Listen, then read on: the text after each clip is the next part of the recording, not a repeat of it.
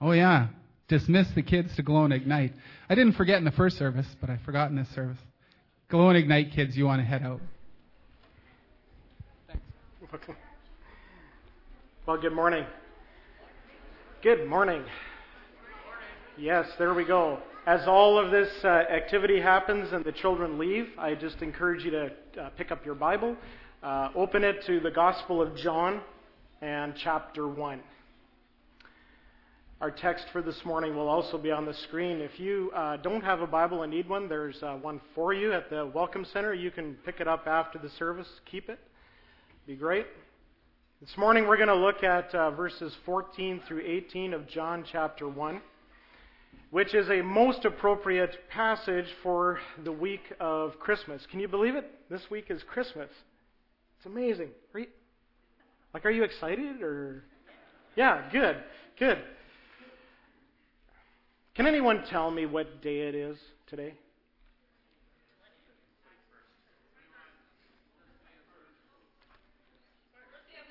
Ah, I heard a lot of K. Yes, today is the 21st of December. Yes, today is a Sunday. And yes, today is winter solstice.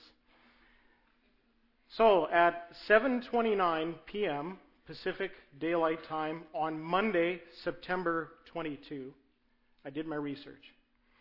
The sun crossed over the equator going south in an event known as fall equinox. From that point until today, December 21, our days have been getting darker earlier and staying darker later. And it all culminates today, which is the shortest day light and the longest night of the entire year, the one day in the calendar that we will experience the least amount of sunlight. So today something happens that makes uh, human beings look outside at the darkness and say, that's as bad as it's going to get. From here on in, it can only get better. Monday will be brighter. The 23rd will be brighter. The 24th will be brighter. And on down through January, February, and into spring, and the coming months will be brighter. Light has started to increase. Thank goodness.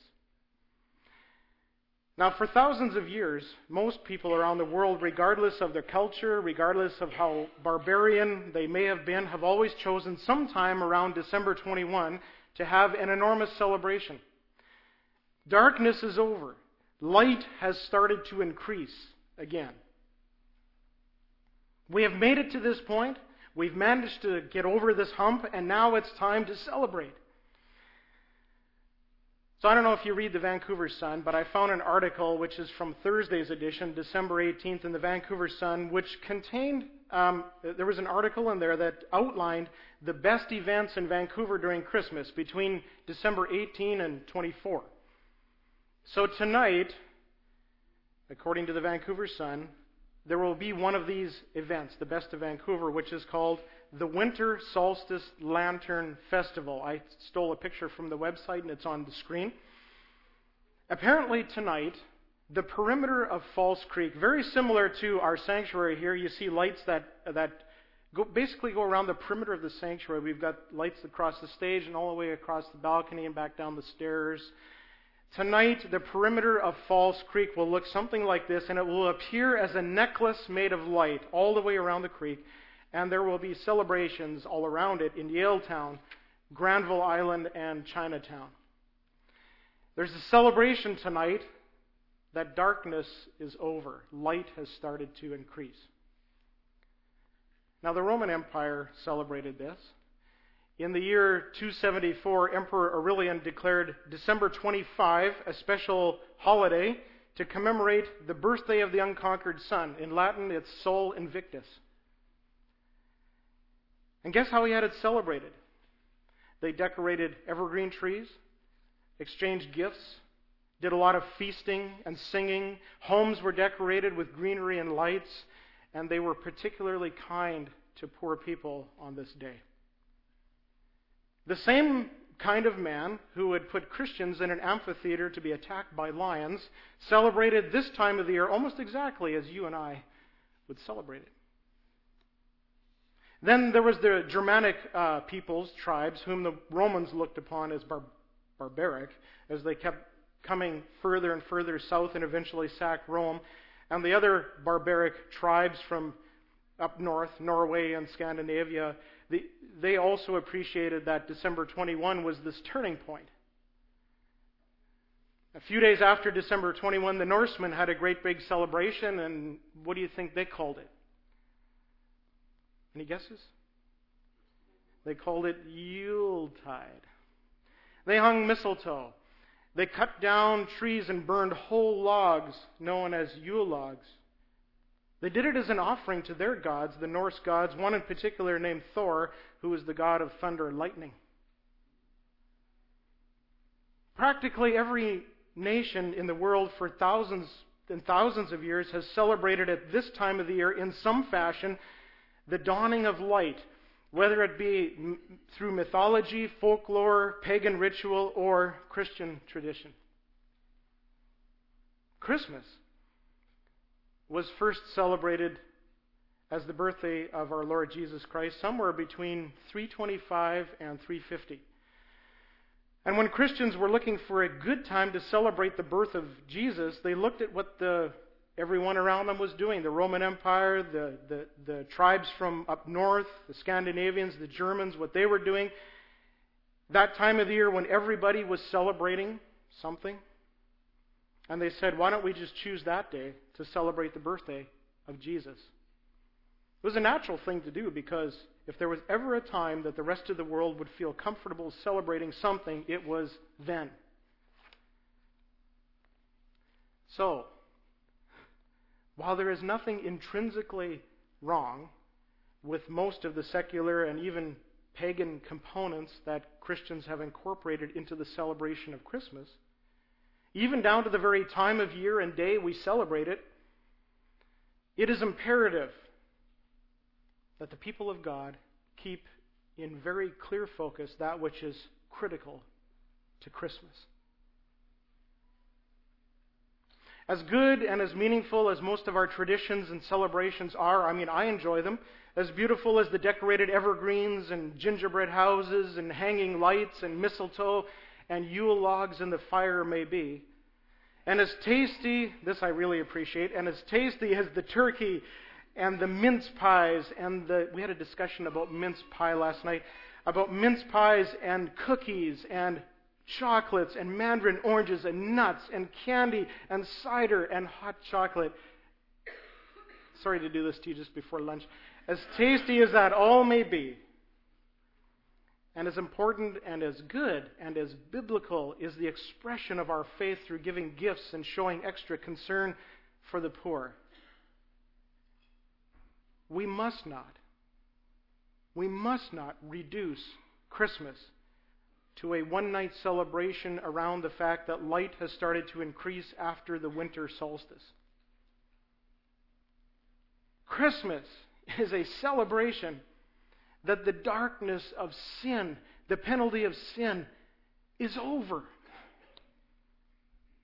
That the introduction and increase of the light of the world, the light that gives life to all men, Jesus Christ, has dawned.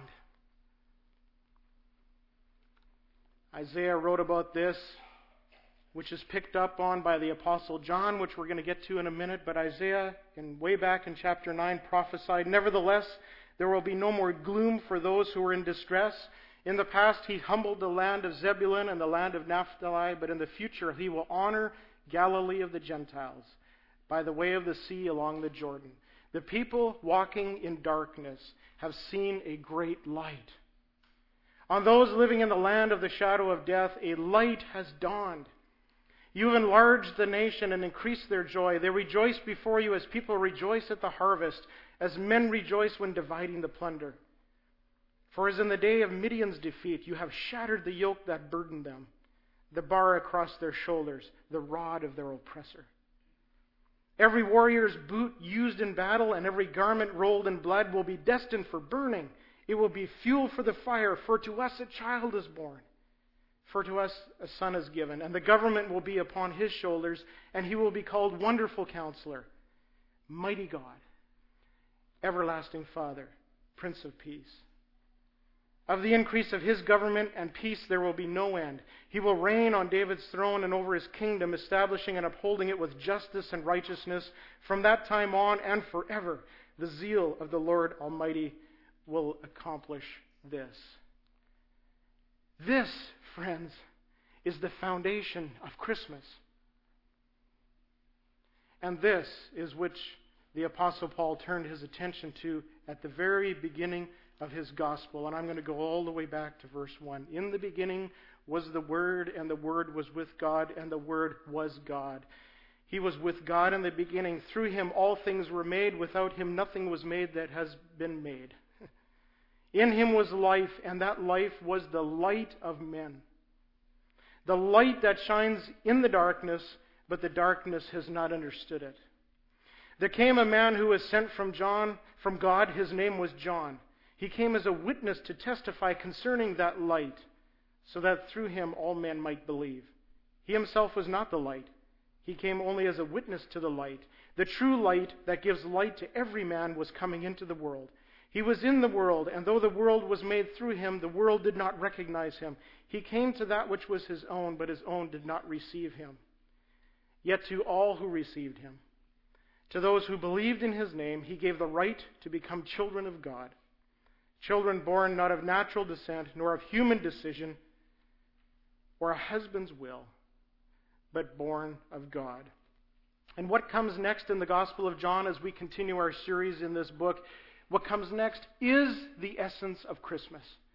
Because these verses tell us exactly how and why this light of the world, the living Word of God, Jesus Christ, came to dawn upon the creation that He illuminates and saves.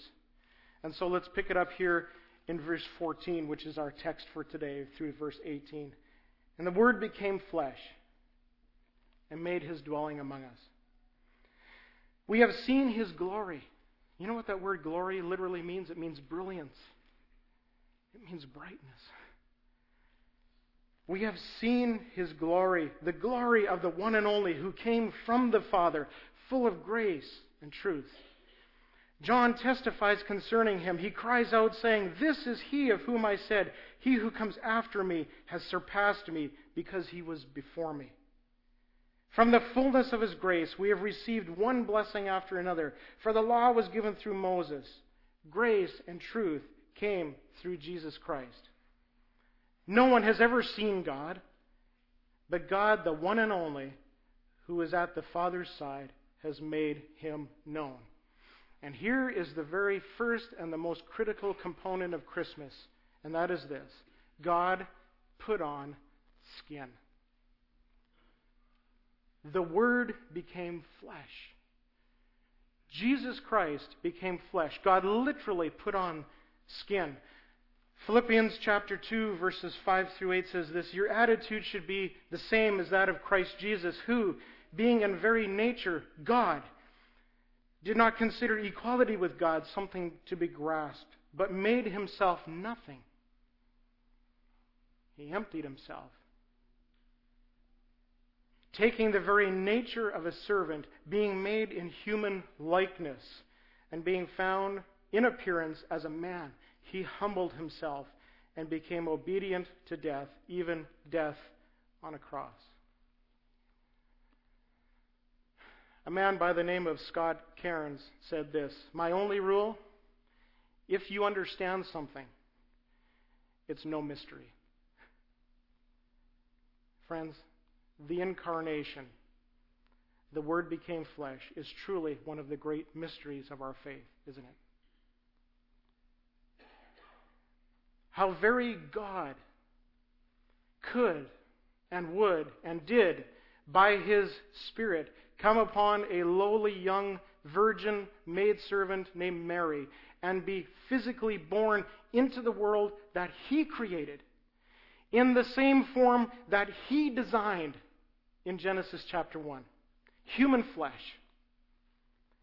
In the lowliest of circumstances and in the most unlikely of places is truly beyond comprehension. Necessary because sin can only be atoned for in the flesh, but still very much beyond comprehension. Someone once said God walked down the stairs of heaven with a baby in his arms. Now, to help us fathom just how incomprehensible and how condescending this really is, you see, God didn't just descend to us, He condescended to us. To help us understand this a little bit, I want to do two things just now. The first is to show you a brief video clip, three minutes, from Francis Chan called The Awe Factor of God. And the second is to read just one of the many biblical passages following that up, which describe.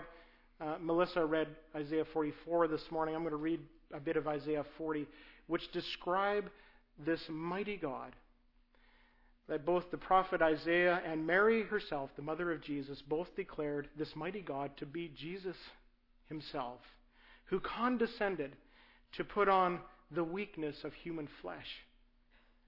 Just watch the video. First of all, this is the earth.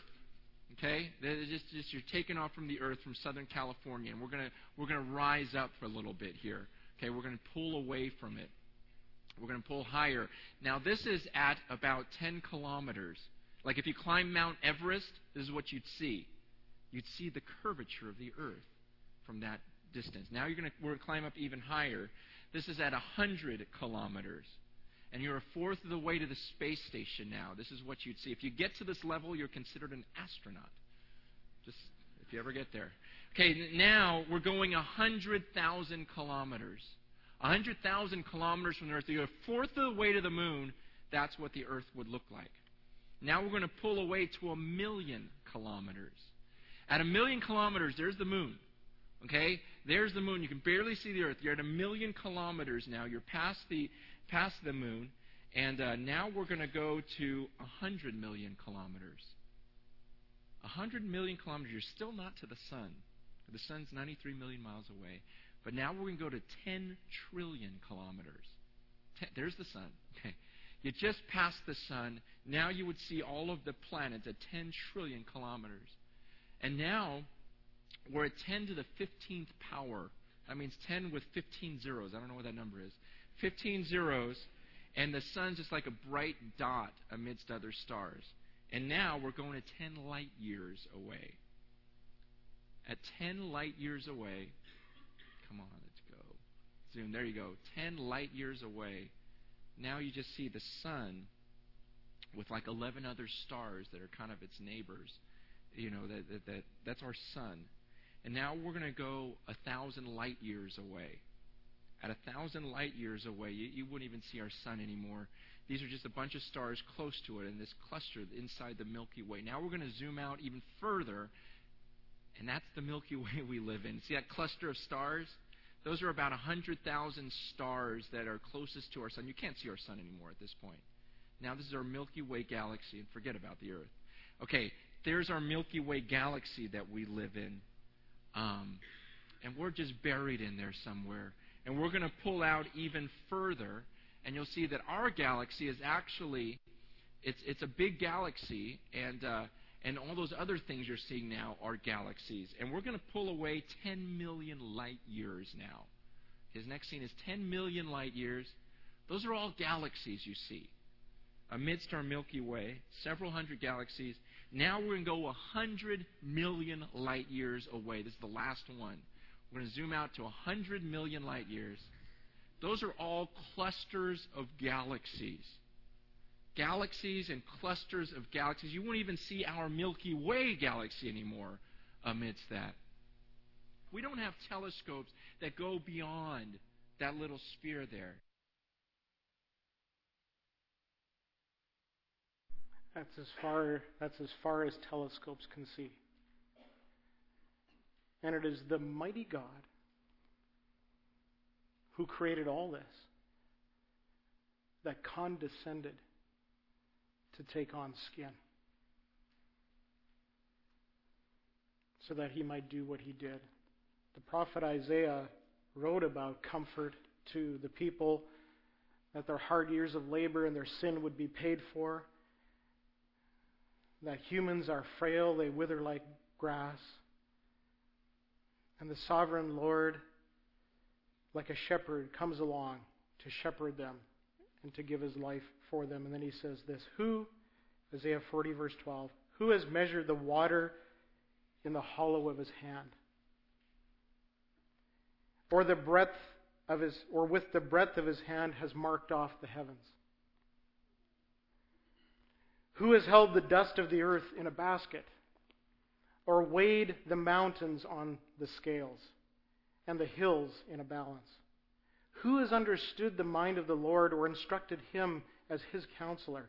Whom did the Lord consult to enlighten him? And who taught him the right way? Who was it that taught him knowledge, or showed him the path of understanding? Surely the nations are like a drop in the bucket they are regarded as dust on the scales. He weighs the islands as though they were fine dust. Lebanon is not sufficient for altar fires, nor its animals enough for burnt offerings. Before him, all the nations are as nothing. They are regarded by him as worthless and less than nothing. To whom then will you compare God? What image will you compare him to? As for an idol, a craftsman casts it, and a goldsmith overlays it with gold and fashions silver chains for it. A man too poor to present such an offering selects wood that will not rot. He looks for a skilled craftsman to set up an idol that will not topple. Do you not know? Have you not heard? Has it not been told you from the beginning? Have you not understood since the earth was founded? He This mighty God who condescended to us, He sits enthroned above the circle of the earth. He, he sits higher than those telescopes can see. And its people are like grasshoppers. He stretches out the heavens like a canopy and spreads them out like a tent to live in. He brings princes to naught and reduces the rulers of this world to nothing. No sooner they plant, are they planted, no sooner are they sown, no sooner do they take root in the ground, than he blows on them and they wither and a whirlwind sweeps them away like chaff. To whom will you compare me? Or who is my equal, says the Holy One? Lift up your eyes and look to the heavens. Who created all these? Who brings out the starry host one by one and calls them each by name? Because of his great power and his mighty strength, not one of them is missing. Why do you say, O Jacob, and complain, O Israel, my way is hidden from the Lord, my cause is disregarded by my God?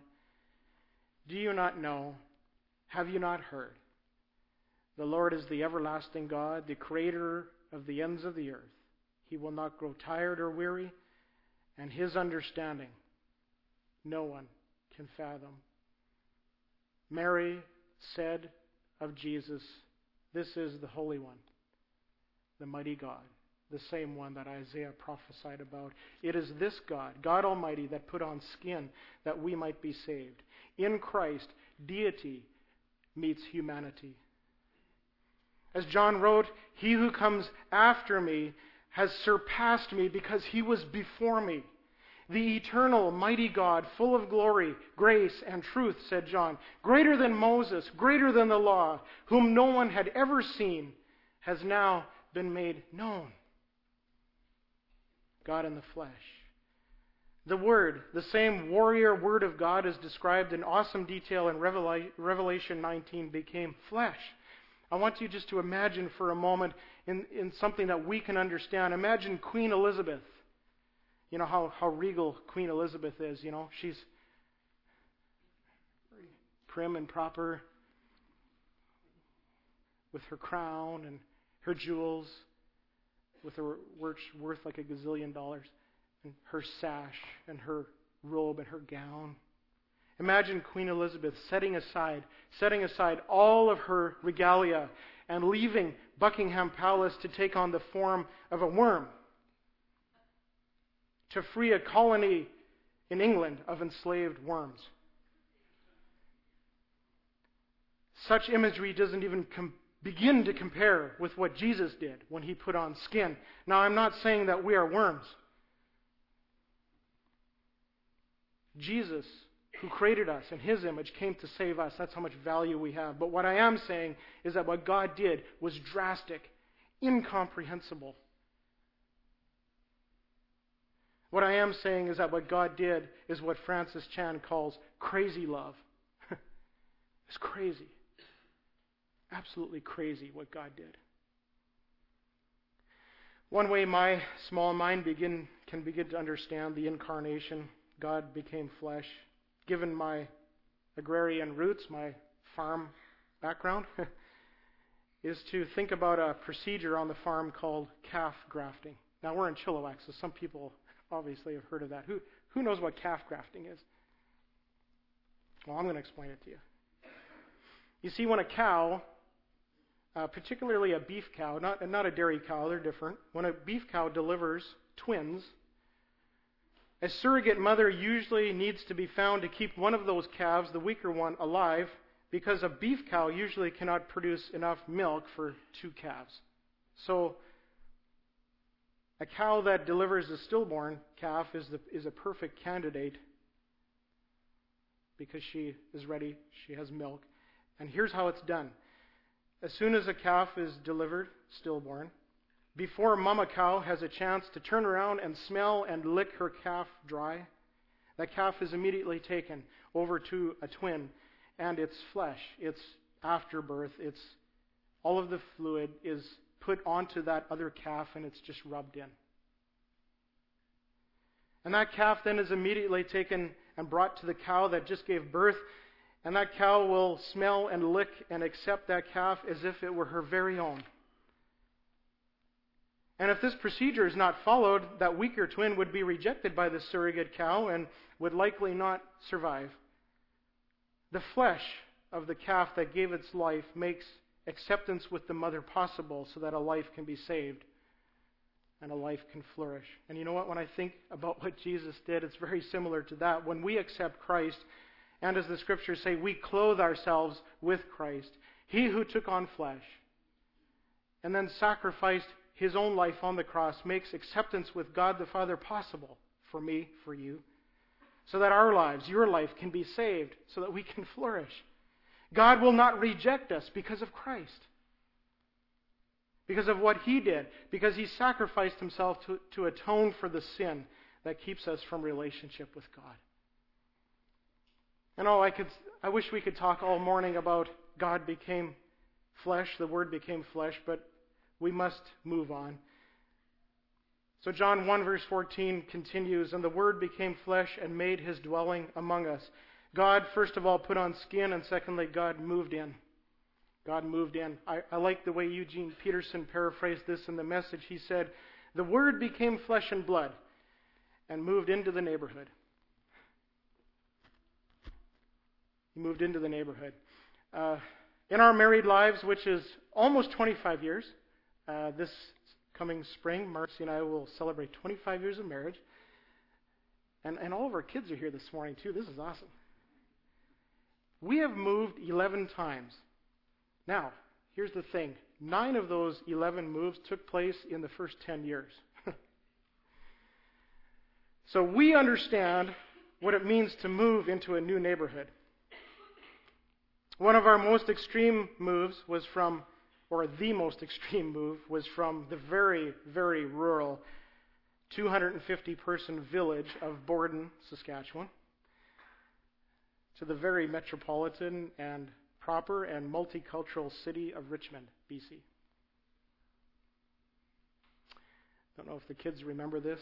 Jessica probably does, but our kids' first day at their new school that September was probably more so for for me and for Marcy than it was for them. It was near traumatic. It was culture shock for us. Kids don't seem to notice it quite so much. We had never experienced such a thing before, ever. And you know, since those days, almost 15 years ago, we have had the privilege and the joy of traveling many parts of the world, and our kids have too, including places such as, among other places, India, Peru, Costa Rica, Nicaragua, a bunch of other places, and, and we now better understand how different other parts of the world can be from ours. But back then, we thought we had landed on a different planet.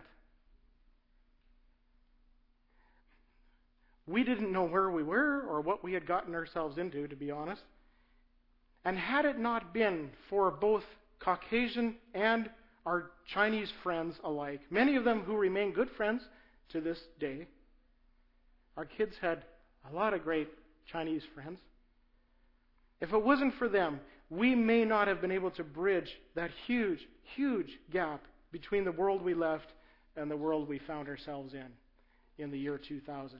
And that gap, my friends, between Borden and Richmond, or between Chilliwack and India for that matter, that gap pales in comparison to the gap between heaven and earth. God's dwelling, His neighborhood, which is so over and above and way beyond what we even saw in the video, infinitely beyond what any space telescope can photograph. His neighborhood is so far removed from our reality that the only way we could ever make sense of it was for Jesus Christ to put on skin and move in. The Word became flesh and moved into the neighborhood. And then John wrote, We saw the glory with our own eyes. The one of a kind glory, like Father, like Son. And you know, later on in the book of John, chapter 14, Jesus gives us a brief description of his neighborhood his dwelling, which is our future residence. And his disciple Thomas just couldn't wrap his mind around it, and Thomas said, Lord, we don't know where you're going, so how can we know the way? And Jesus replied to Thomas, He said, I am the way, and the truth, and the life. No one comes to the Father, no one moves into my neighborhood except through me. If you really knew me, said Jesus, you would know my Father as well. And from now on, you do know him, and you have seen him. The Word became flesh and moved into the neighborhood. That which we, was from the beginning in 1 John, which we have heard, which we have seen with our eyes, which we have looked at, and our hands have touched, this we proclaim concerning the Word of life. The life appeared, and we have seen it and testified to it. And we proclaim to you the eternal life with, which was with the Father and has appeared to us. We proclaim to you what we have seen and heard, so that you may have fellowship with us. And our fellowship is with the Father and with his Son, Jesus Christ. We write this, said John, to make our joy complete. Jesus became flesh and moved into the neighborhood because one day, friends, his desire is for us to move into his neighborhood. It's where he wants us. Do you have your bags packed? Do you have the truck booked? You see, he came to bridge that gap, to show us the Father, to prepare us for this new reality, a new culture that we could never, ever begin to comprehend otherwise. God moved into the neighborhood is called Emmanuel. I want to read a bit of the Christmas story from Matthew chapter 1, verse 18. This is how the birth of Jesus Christ came about. His mother Mary was pledged to be married to Joseph, but before they came together, she was found to be with child through the Holy Spirit. Because Joseph, her husband, was a righteous man and did not want to expose her to public disgrace, he had in mind to divorce her quietly. But after he had considered this, an angel of the Lord appeared to him in a dream and said, Joseph, son of David, do not be afraid to take Mary as your wife, because what is conceived in her is from the Holy Spirit. She will give birth to a son, and you are to give him the name Jesus, because he will save his people from their sins. All this took place to fulfill what the Lord had said through the prophet the virgin will be with child, and he will give and, sh- and will give birth to a son, and they will call him Emmanuel, which means God with us. C.S. Lewis uh, wrote, He came down from heaven can almost be transposed into heaven drew up earth into it. And locality, limitation, sleep, sweat, footsore weariness, frustration, pain, doubt, and death are, from before all worlds, known by God from within. The pure light walks the earth. The darkness, received into the heart of deity, is there swallowed up. Where, except in uncreated light, can the darkness be drowned? Emmanuel, God with us. God needed to experience our life, our neighborhood, all of our pain, our sorrow, our struggle, our heartache, our temptations, all of the darkness that you and I could possibly face. So that He, the sinless Savior, could bear it on the cross and bridge the gap between His world and ours. And all I can say to that is, wow. Wow. That is amazing. And so I end this morning with this third critical component of Christmas. Not only did God take on skin and move in, but God, number three, remedied sin. He remedied sin. John wrote in there in our text this morning, from the fullness of his grace, we have received one blessing after another. Jesus Christ, very God, so thoroughly permeated with grace, has extended to us grace upon grace. That's what other translations uh, interpret and translate this passage to be grace upon grace, favor upon favor, kindness upon kindness. We have received one blessing after another.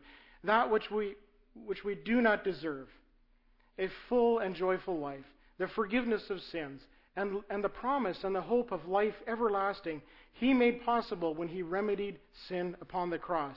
When He set right, rectified, resolved, and repaired the most undesirable and impossible situation, which was all and only made possible when He took on skin and moved into the neighborhood. He bore it in the flesh on the cross of Calvary.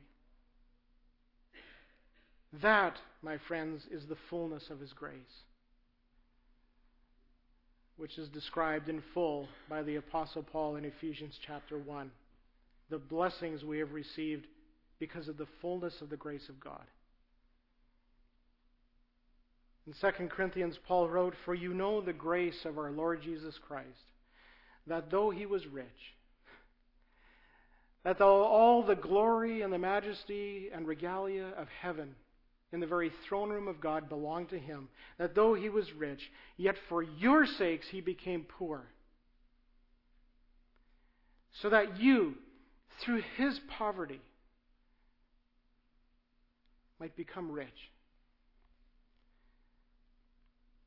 And Paul said, Your attitude should be the same as that of Christ Jesus, who, being in very nature God, did not consider equality with God something to be grasped, but made himself nothing. He made himself poor. He emptied himself, taking the very nature of a servant, being made in human likeness. And being found in appearance as a man, he humbled himself even more. He condescended and became obedient to death, even death on a cross. Therefore, God exalted him to the highest place. Get this God exalted him to the highest place and gave him the name that is above every name, that at the name of Jesus every knee should bow in heaven and on earth and under the earth, and every tongue confess that Jesus Christ is Lord to the glory of, the, of God the Father. That, friends, is Christmas. And my question for you and for all of us this morning is Have you bowed your knee before this Lord? Have you confessed Jesus Christ as the Lord of your life to the glory of God the Father? Have you embraced the light of the world, the light that shines into your darkness? Has the light dawned in your life this Christmas? It is my prayer that none would leave this place this morning without kneeling before the Christ, even as the Magi and the shepherds did so some 2,000 years ago. It is my prayer that Christ, the light of the world, would shine brightly upon and in your life, that his light would dawn and permeate your life with his grace upon grace. That you would personally experience his unmerited favor and kindness freely given to you in the Son that he loves, the Son that he gave to us. It is my prayer that you would be able to, as the Apostle Paul wrote, give thanks to the Father who has qualified you to share in the inheritance of the saints in the kingdom of light. For he has rescued us from the dominion of darkness and has brought us into the kingdom of the Son he loves, in whom we have redemption, the forgiveness of sins. Friends, this is Christmas. Amen. Let's pray. Let's pray.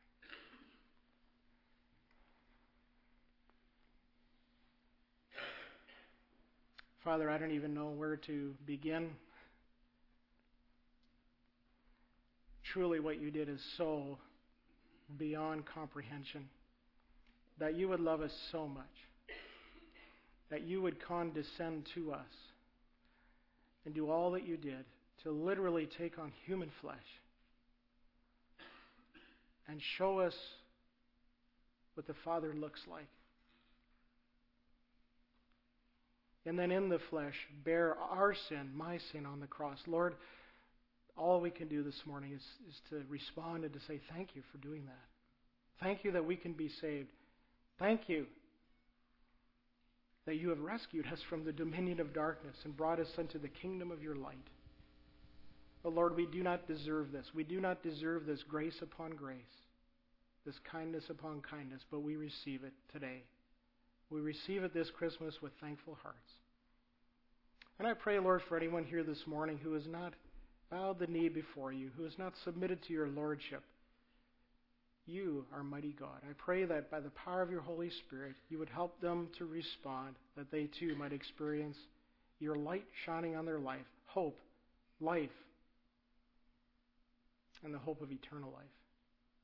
Would you do that today, God, by your Spirit? For I pray it in Jesus' name. Amen.